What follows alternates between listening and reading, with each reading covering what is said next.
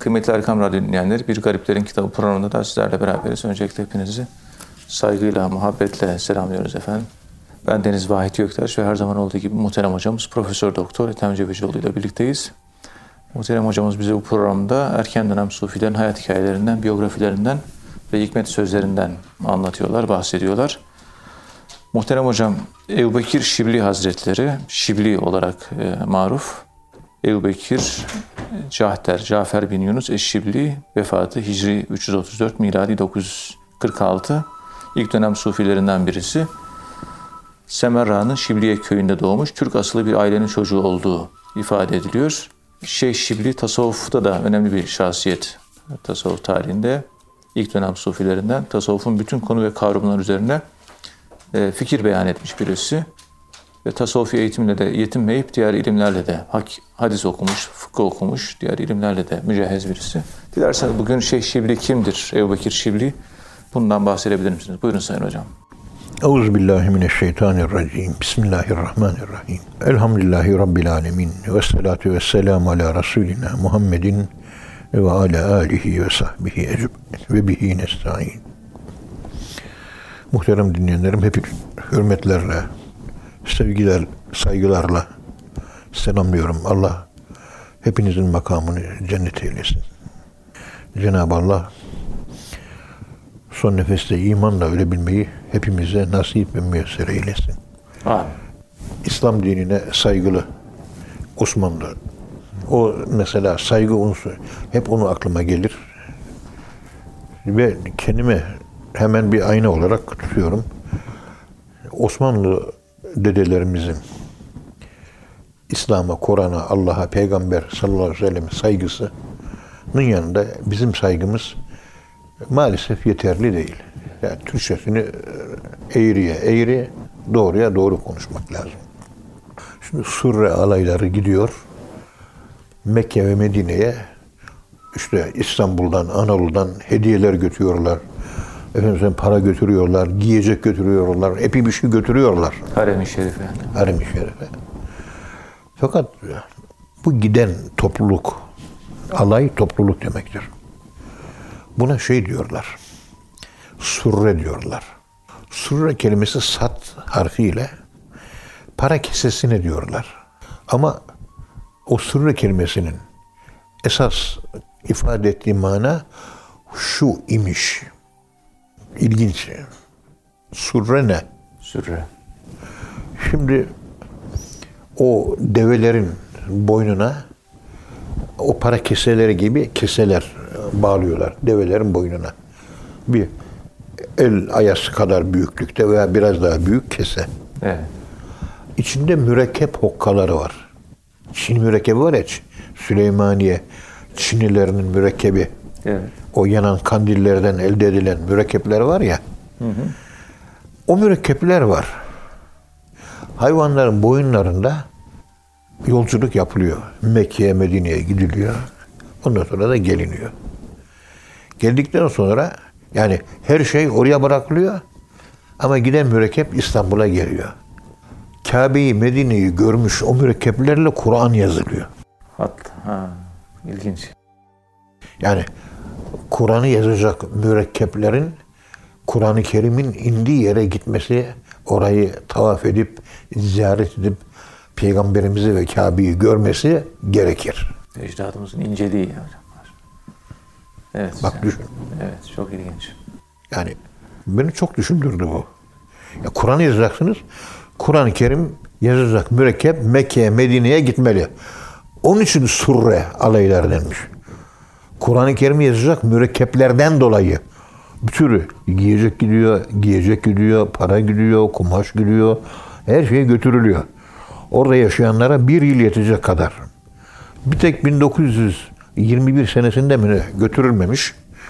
1922 senesinde iki senelik birden yiyecek ve para yardım yapılmış. Ki Osmanlı Devleti'nin yıkıldığı sene. Allah. Yıkıldığı sene dahi o iki senelik bir sene nasıl olsa işte savaş mavaş bir şey gönderilememiş. Hmm. 1922 senesinde en son Surra alayı gitmiştir. Telafi etmişler. Ve Surra alaylarındaki o develerin boyunlarına Kur'an-ı Kerim'in yazılacağı bütün mürekkepler, belki dini kitaplar da o mürekkeple yazılacak. Oraya mürekkebin haccı yani söz konusu. Yani bir saygı. Saygı. Kur'an'a saygı. Abi. İncelik yani. Bir incelik bu. İncelik. Girmesine gerek yok. Ama girerse iyi olur. Bereket oluyor. Eli olmadık ayağıyla hat yazanlar var. O hat müzesinde gördük. Uğur Derman'ın kitabında da var gördüm. Ayağını kullanıyor hat yazısı yazmak için. Son derece mükemmel yazmış. Evet. Yani el yazması değil de ayak yazması oluyor. Adamın kolu yok. Ama yazabiliyor yani. Hatta ve yazılmış Kur'an-ı Kerimler var. Kolsuz Mehmet Efendi diye mesela. Allah. Oturmuş Kur'an-ı Kerim yazmış ayağıyla. Hem de son derece mükemmel yazmış. Ayağını eli gibi mükemmel kullanmış. Ya. Allah koldan aldığı yeteneği ayağa vermiş. Çok güzel hat yazılmış. Ne insanlar gelmiş. Yani bazı şeyleri biz tartamıyoruz. Osmanlı'yı biz anlayamadık. Ya be, yıllardır ya benim yaşım 73. Tarih kitapları da çoktur bende. O derin tarih dergisini okudukça gördüğüm tarihle ilgili kitapların çoğunu aldım ben. Bir hayli de var yani. Çok miktarda var. Bir kısmını okudum, bir kısmını okuyamadım. Bir kısmının ön sözüne, kimisinin son sözüne baktım. Yani severim de böyle olmasına rağmen çok da yayın var Osmanlı ile ilgili. İlber Ortaylı mesela e, Osmanlılar hakkında pek pozitif bir düşünce sahibi değil. Ama İsrail'e gidiyor. Oradaki Tel Aviv'deki üniversite kütüphanesinde Osmanlı belgeleri ve hatta İsrail belgeleri ve Osmanlı onları inceliyor falan. Oradan Osmanlı'nın ne kadar büyük olduğunu bir tek İsrail belgelerinden tanımış. Bir tek o. Da onun gibi 45 tane devlet var şimdi. Cezayir arşivleri var. Tunus arşivleri var. Efendim Fas arşivleri, Mısır arşivleri, Libya arşivleri var. Azerbaycan bilmem ne.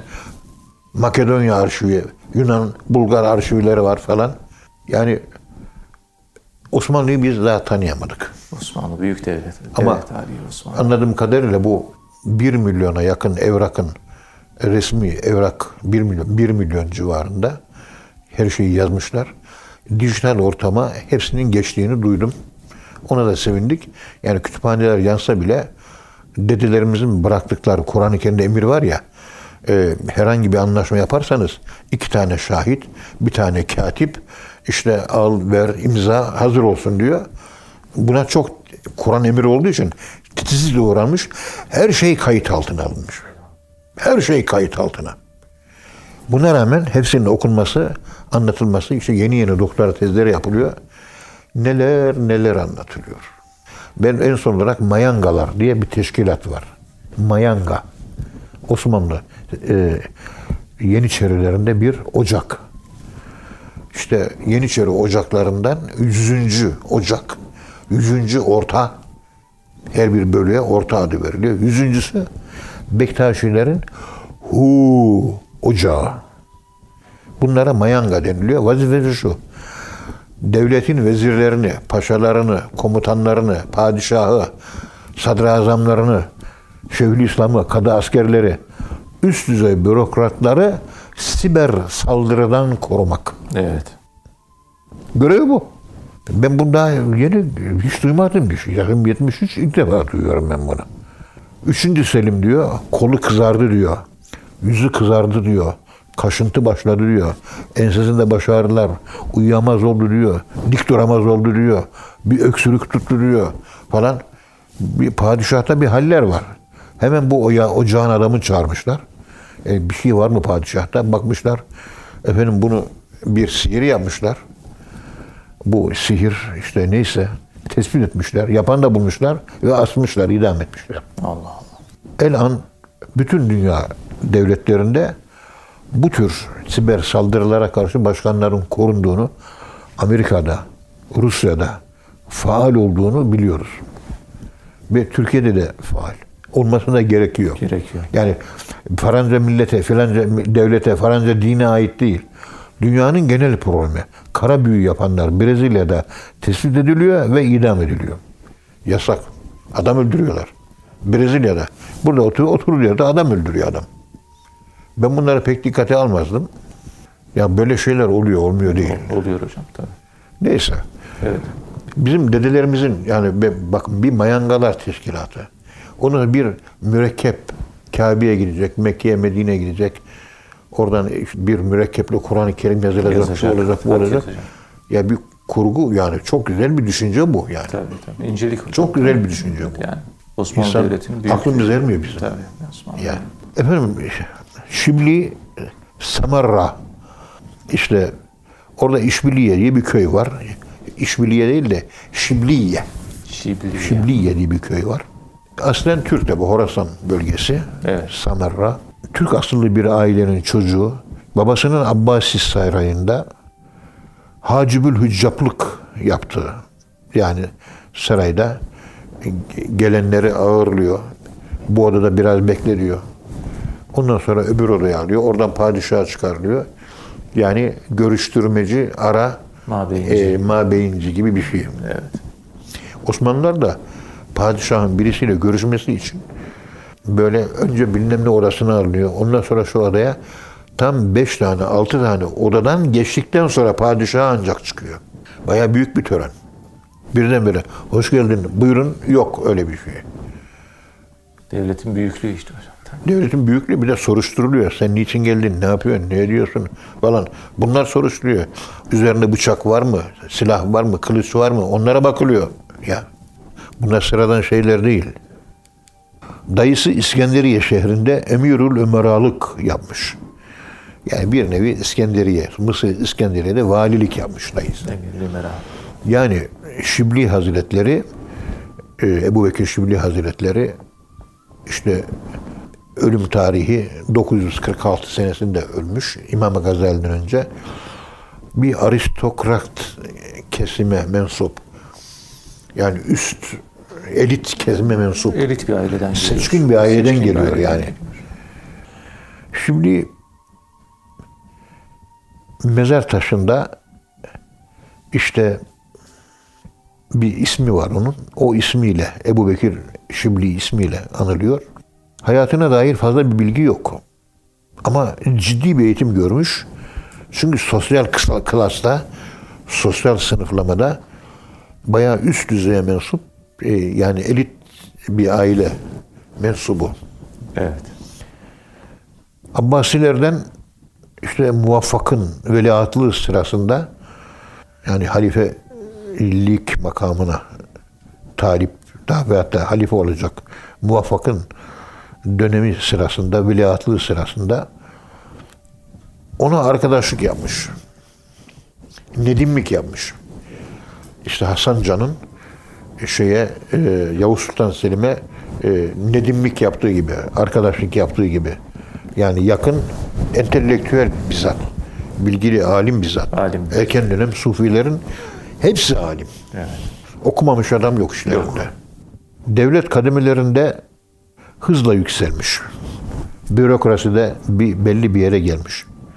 R'ye bağlı Dümbavent'te valilik yaptı. Valiliği esnasında devrin sufilerinden Hayır en-Nessac'ın sohbetine katıldı. Sohbetinden etkilenerek valilik görevini bırakıp tasavvufa yöneldi. Hucuri'nin kaydettiğine göre Cüneyd-i Bağdadi'ye büyük hayranlık kuran Hayır Nessac Şibli'yi onun yanına gönderdi. Böylece Şibli tasavvuf eğitimini devrin en ünlü sufisinin yanında tamamlama imkanı buldu. Yani vali Yani- tasavvufa yöneliyor hocam. Tabii yönlendiriyor. Yani Cüneyd-i Bağdadi'ye. Evet. Hayır Nessac Cüneyd-i Bağdadi. En biliyorsun Cüneyd-i Bağdadi'nin konumu Seyyid Taif olduğu için Abdülkadir'den daha üstün. Abdülkadir Geylani'den. Abdülkadir Geylani için verilen paye kendisi zamanı ve kendisi sonra gelenlerin en büyük evliyası. Evet. Ama ondan önce Cüneyd-i Bağdadi var. Cüneyt'ten önce Beyazıt var. Beyazıt Üstad. Beyazıt Bestami var. Evet. Diyor ki Cüneyt Bağdadi Hazretleri her topluluğun bir tacı vardır. Bu sufiler topluluğunun tacı da Şibli'dir. Bu söz onun tasavvufa ulaşmış olduğu makama işaret eder. Genç yaşta Seyyid-i başında çok şey, seyahat eden Şibli 906'da Bağdat'ta vefat etti. Şibli ile ilgili anlatmalarımızı inşallah yine devam ettirelim. Bir Allah nasip ederse. Bundan sonraki derslerde. Kıymetli dinleyenler, efendim programımızın birinci bölümünün sonuna geldik. İkinci bölümde tekrar birlikte olacağız inşallah. Efendim şimdi kısa bir ara. Kıymetli Erkam Radyo dinleyenleri, programımızın ikinci bölümünde tekrar birlikteyiz. Muhterem hocamız e, Profesör Doktor Ethem Cebecioğlu bize bugün Ebu Bekir Şibli Hazretlerinden bahsediyor. Şibli sadece tasavvuf ilimleriyle yetinmemiş, dini ilimlerle de ilgilenmiş. Yıllarca hadis fıkıh okumuş ve çok ilginç İmam Mali'nin muhattağını ezberlemiş. Muhammed Razi onunla alakalı şunu diyor. "Su- Sufiler içinde Şibli'den daha alim bir kimseyi görmedim. Yani hem hadis hem fıkıh hem diğer e, ilimlerde de e, önemli birisi, önemli bir şahsiyet. Dilerseniz e, kaldığımız yerden devam edebiliriz muhterem hocam. Buyurun Sayın Hocam. Euzu billahi mineşşeytanirracim. Bismillahirrahmanirrahim. Elhamdülillahi rabbil alamin ve salatu vesselamu ala rasulina Muhammedin ve ala alihi ve sahbihi ecmaîn. Şimdi tabi Hallacı Mansur'un arkadaşı ve Cüneyd-i Bağdadi'nin efendim söyleyeyim terbiyesinde yetişmiş. Aynı dönemde yaşamış Sufiler ve tasavvufun altın yılları bu Hicri 3. 4. asırlar Evet. Gazali'den önce hepsi bunların şey hadis hafızı. Hadis hafızı. Hadisle ilgili rivayetler yapanlar. Bu tipte e, yani hem alim e, hem muhaddis hem de sufi. Bu özellikleri kendilerinde bulunduran insanlar ve kıymetli insanlar. Bunlara e, işte ashab-ı kuşeyri diyoruz. Yani rical-i kuşeyri falan da kullanılabilir. Yaşı 78 kişi bunlar. Ben Profesör e, Reinhard Nicholson'ın kronolojik esasında tasavvuf tarihleri diye yazdığım makalede bu zevat-ı kiramın 78 kişinin tasavvufa getirdiği tarifler, Tarifler. kronolojik olarak sıralamıştık. Tasavvuf tarihindeki fikri yapının gelişmesi ve tasavvufun bağımsız bir ilim haline dönüşmesi gibi konular gündeme gelince Evet. e, bu tasavvuf tarihleri de bir hayli önem kazandı. Şibili'nin de böyle e, yaptığı birkaç tane tarif var. O makalemde yer vermiştim. Evet. Şimdi Şibli İmam-ı Malik'in El Muvatta adlı eseri var. Hadis kitabı. Onu ezberlemiş. Tabi İmam Malik Harun Reşit zamanında yaşamış. Bir hadis alimi. El Muvatta adlı eseri var. İşte Maliki mezhebi Kurucusu. Maliki Mesut. kurucusu Harun Reşit diyor ki senin bu Muvatta adlı eseri diyor devletin resmi anayasası olarak kullansam olur mu diyor. Yani Kabe'ye koyalım herkes Muvatta'da ne varsa onu yapsınlar diyor.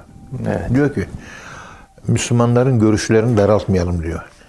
Başka görüşleri de yevrenmek için benim kitabıma mecbur bırakmayalım diyor. Bakın bu devirde olsa ben bir taneyim diye hemen bizim akademisyenler hemen hoplar.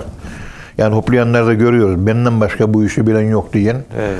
e, bir şey de bilmediği maalesef ortada olan insanlar. Evet. Demek ki o kadar kıymetli bir eser yani. Muatta.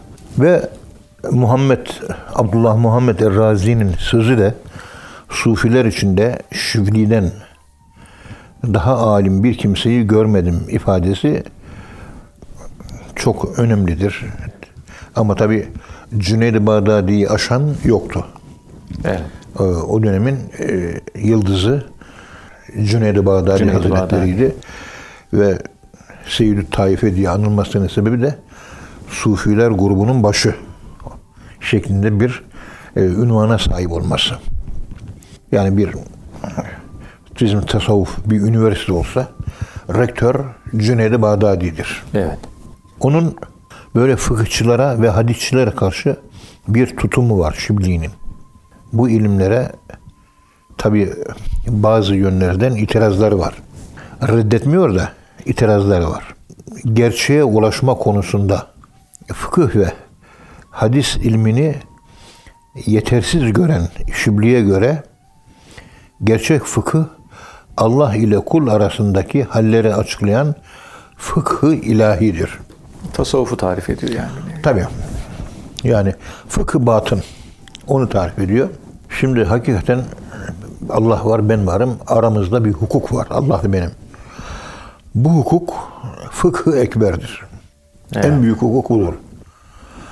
Bu hukuku benim gönül, aşk, muhabbet, ihlas, amel, tevekkül, sabır, şükür, efendim söyleyeyim bir özelliklerim var. O belirliyor yani.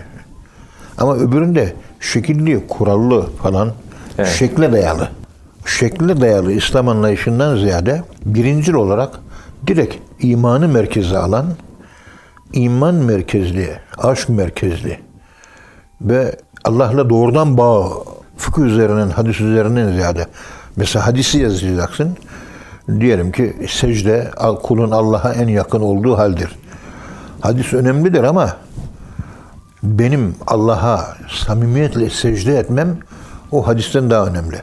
E o hadiste kulun Allah'a en yakın olduğu an secdedir diyor ama ben secdede Allah'la bütünleşemiyorsam, secdede Allah'ı yaşayamıyorsam, Allah'la aramda bir temas, irtibat ben Allah'la kuramıyorsam secdede o hadisin bir önemi yok demektir. Yani biz hadisten bir şey anlamamışız ama. Ya hadisi anlamamış demektir. Evet. ve dolu dolu yaşıyorsam ki birinci olan o hadisin manası. Lafzı, şekli ikinci plandadır. Bu hadisin manasını yaşıyor muyum? Fıkhın manası, maneviyatı. Hadisin maneviyatı. Hadisin özü. Fıkhın özü. Yani saf anlamı ne? Ona yönelmiştir. Evet. Fıkıh değildir bu. Fıkıhta derinleşmek, Derinleşme. hadiste derinleşmek. Buna işte tilavet ile kıraat arasında fark gibi tilavet dudaktan Kur'an okuyorsun. Bıt bıt bıt bıt okudun tamam bitti. Kalbin hissetmiyor. Buna tilavet derler. Kıraat dudak okuyacak, kalbin de hissedeceksin, gözünden yaş gelecek. Ya yaş gelmese de hüzünleneceksin. Evet. Kur'an-ı Kerim'i hüzünle okuyun. Çünkü Kur'an-ı Kerim hüzünle inmiştir diye hadis-i şerif var. İşte Kur'an-ı Kerim'in kıraatinin özü budur. Bu hadis-i şeriftir. Bu fıkıh ilahiye işte az önce ifade ettim. Fıkıh Ekber. Mevlana Celaleddin Rumi Hazretleri yazmış olduğu o şeye e, Mesnevi Kebire e, Mesnevi Maneviye Fıkıh Ekber adı veriyor giriş kısmında. Evet. Yani İmam-ı Azam'ın yazdığı bir Fıkıh Ekber kitabı var. Ehl-i Sünnet akaidinin temelini oluşturur o biliyorsunuz. Ve 150 tane de şerh yapılmıştır onun üzerine. İşte Mesnevi de imanın Fıkıh Ekber'le anlatılması var İmam-ı Azam tarafından. İkinci Fıkıh Ekber'i imanın manasını yazıyor. Evet. Yani İmam-ı Azam Fıkıh Ekber'le imanın şekli yapısını illüstre ediyor, şekillendiriyor, tasvir ediyor, belirtiyor. Şudur, şudur, şu şartları. Bu da o imanın derin anlamları, yaşanan, içte yaşanan derin manaları, mana olarak hakikati, mana olarak özü bunu anlatmaya çalışıyor. Onun için Magzı Kur'an diye tabir kullanmıştır ama fıkıh ekberdir. Evet. İmam-ı Azam'ın yaptığının aynısını tasavvuf sahasında yapmıştır. Yani kitapta bilgi var. O bilginin hiçbir faydası yok bana. Yaşarsam o bilginin faydası var. Yaşarsak faydası. Yaşamadığım bilgi kemeselil himar yahmule esfara sırtında yük taşıyan katırlara benzeyen Yahudi oğul Yahudi alimlerine benzer. Kur'an-ı Kerim'de Allahü Teala Hazretlerinin anlattığı gibi. Evet. Do- Dolayısıyla Kur'an ayetlerini mana manaları üzerinde yoğun biçimde düşünerek okumayı tavsiye eden Şibli bu usulle 43 yılda Kur'an-ı Kerim'in dörtte birini okuyabildiği kaydedilmektedir. Yani 43 senede Kur'an'ın çeyreğini okumuş. Ama hep murakabe yapıyor. Hani geceleyin biz yuhibbuhum ve yuhibbunehu nahnu akrabu ileyhi min hablil verid ve huve mâküm eynemâ kuntum kul huvallahu ehad murakabeleri var ya Evet. Murakabe işte usulüyle. bu murakabeleri Kur'an'a uyguluyoruz. Zaten murakabe dersleriyle beraber aynı anda bir dervişe hem salavat kitabı okuma görevi verilir ayrı hem de Kur'an-ı Kerim'den her gün bir cüz okunması istenir. İşte o geceleyin yaptığımız murakabe uygulaması neyse o uygulamayı Kur'an-ı Kerim'in tamamına tatbik edeceğiz. Onun için mesela Elhamdülillahi Rabbil Alemin nokta vakıf diyor. Yani dur. Durunca tefekkür ediyorsun, manasını anlamaya çalışıyorsun. Kafanda bir e, mana şekilleri oluşuyor. Onu kalbinde hissetmeye başlıyorsun. Kalbinde hissedince kalbinde bir yumuşama, bir merhamet duygusu oluşuyor. Ondan sonra gözünden tefidü mineddemini azenen bir üzüntüden dolayı gözden gelen ayet-i kerimede öyle anlatıyor ya gözlerinden yaş gelir. Gözden yaş geliyor. Evet. İşte bu şekilde kalpte hissedip hüzünlenmek, manayı yaşamak, anlamak ayrı, anlamak e, bilmeye doğru giden bir kapı. Ama yaşamak daha öte, bilmenin hakikati oluyor. Evet. Bundan dolayı bizim tasavvuf erbabı bu usta çok dikkatli olmuşlar.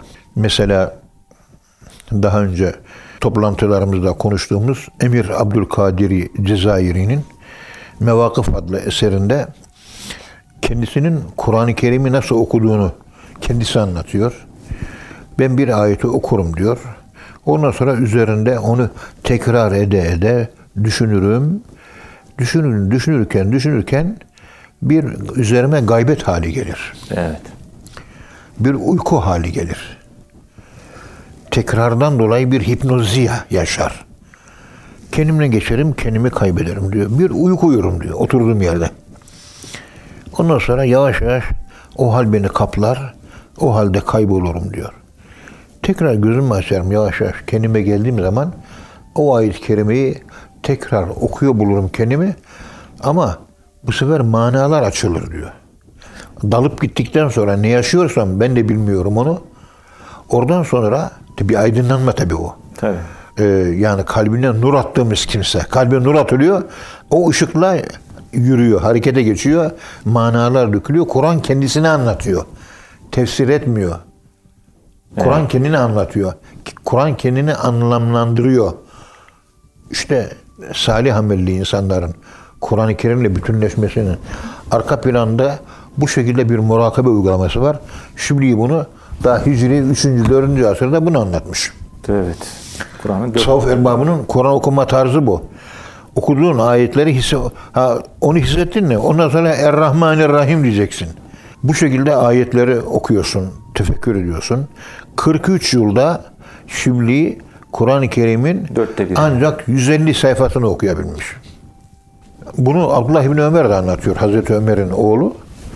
Ben diyor Bakara suresini diyor 10 yılda ezberledim diyor. Onun üzerine etrafındakiler diyorlar ki ya 10 yılda Kur'an-ı Kerim 7-8 defa ezberlenir diyor.